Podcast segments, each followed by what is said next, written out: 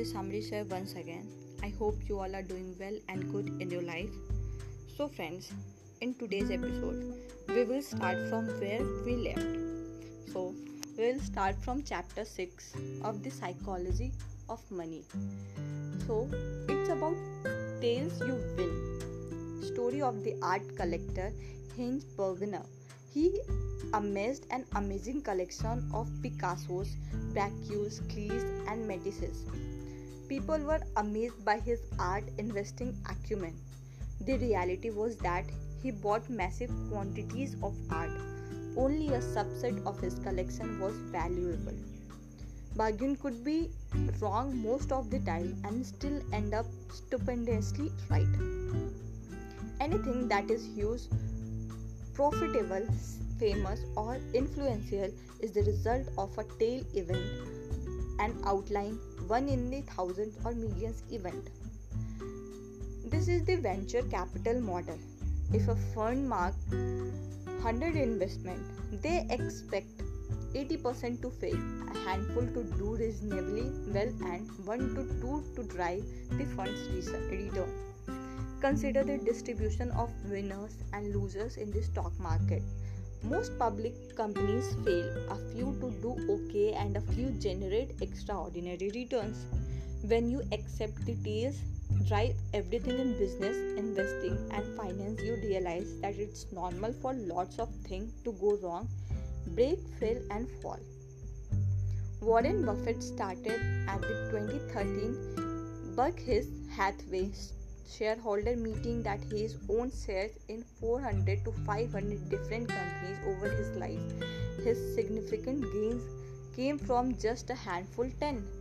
We see outsized result from a mere fraction of the event or action in our life.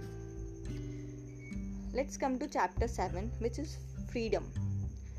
The ability to do what you want when you want with who you want for as long as you want is priceless. Money's greatest instinct value is its ability to give you control over your time. Next chapter, chapter is is man in the car paradox. When you see somehow driving a nice car, you really think, wow, the guy driving that car is cool. Instead, you think, wow, if you had that car, people would think I'm cool subconscious or not. This is how people think. In other words, when we signal that we are wealthy and that people should like and admire us, what really happens is people ignore the person in possession of the object of envy and just focus on the possessions. Chapter 9 Wealthy is what you don't see.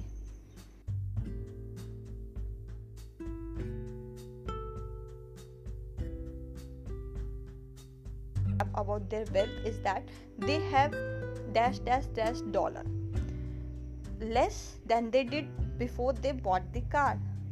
Wealth is a financial asset that haven't yet been converted into the stuff you see. Morgan reminds us that when people say they want to be millionaires, what it really means is that they want to spend a million dollars.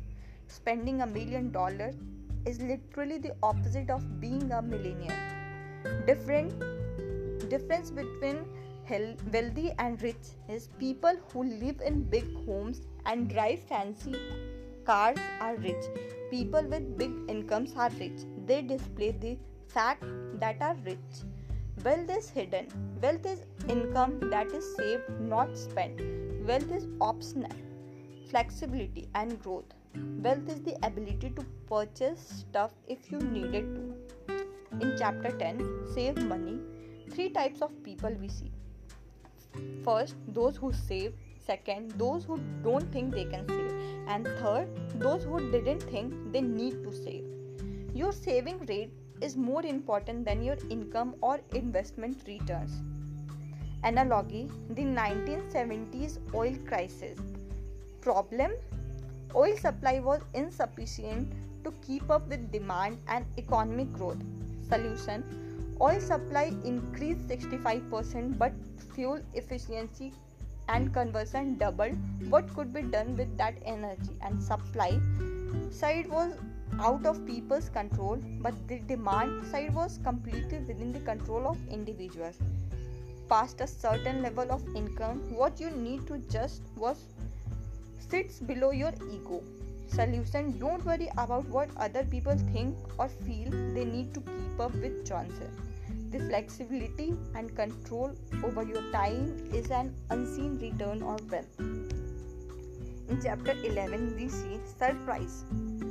Scott Sagan things that have never happened before happen all the time. History helps us calibrate our expectations, study where people tend to go wrong, and offers a rough guide of what tends to work, but it is not in any way a map of the future. Remember, past performance is not an indicative of future result, as the ubiquitous financial disclaimer states. In chapter next, room for error, blackjack and poker players know they are dealing with probabilities, not certainties. The best plan is to plan for things to not go according to plan. Margin of safety. You can also call it room for error or redundancy. Is the only effective way to safely navigate a world that is governed by odds, not certainties. The words are in your favor when playing Russian roulette, but the downside is not worth the potential upside. There is no margin of safety that can compensate for the risk. The next chapter is You Will Change. We are terribly predictors of our future slips. Our present needs, wants, and dreams are not the same as our future needs, wants, and dreams. The end of history illusion is what psychologists call the tendency for people to be keenly aware of how much they have changed in the past, but they underestimate how much their personalities, desires, and goals are likely to change in the future.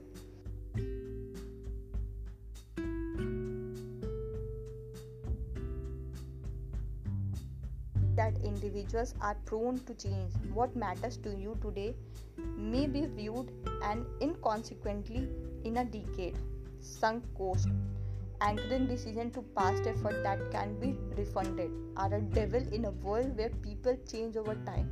They make our future slaves prisoners to our past different slaves. It's the equivalent of a stranger making major life decision for you. Talking about the next chapter, which is nothing is free. The key to a lot of things with money is just figuring out what that price is and being willing to pay it. Successfully investing demands a price. But its currency is not dollars and cents, it's volatility, fear, doubt, uncertainty, and regret, all of which are easy to overlook until you are dealing with them in real time. Few investors have the disposition to say, I'm actually fine if I lose 20% of my money but if you view volatility as a fee, things look different. When you invest in long term, you need to be willing to accept the short term price of market fluctuations. In chapter next, you and me, one reason for market bubbles, investor often innocently take cues from other investors who are playing a different game than they are. Short term momentum attracts investors with short time horizons. Bubbles aren't so much about valuation rising, that's just a symptom of something else. Time horizons shrinking as more short term traders enter the playing field.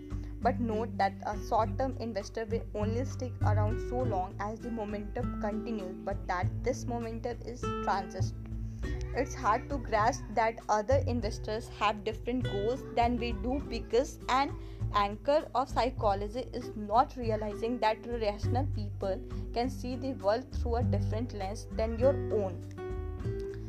The next chapter is the seduction of pessimism.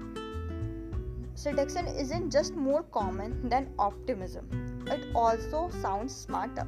It's intellectually captivating and it's paid more attention than optimism, which is often viewed as being oblivious to risk.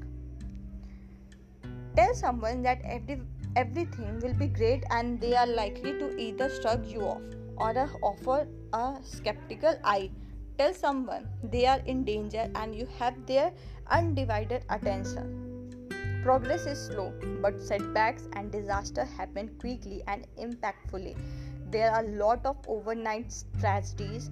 There are really overnight miracles. So, talking about chapter next, when you will believe anything. The more you want something to be true, the more likely you are to believe a story that overestimates the odds of it being true. Recognize that there is much you do not know and how much that is outside of your control. Altogether, of now, chapter is a summary of the lesson in the preceding chapters humility, less ego, wealth versus riches, financial decision that other peace of mind, use the power of time and consistency, accept failure and risk, strive for time freedom, frugality makes saving a core habit, be prepared to pay the price required for successful outcomes, prepare a margin of safety, avoid extremes, define the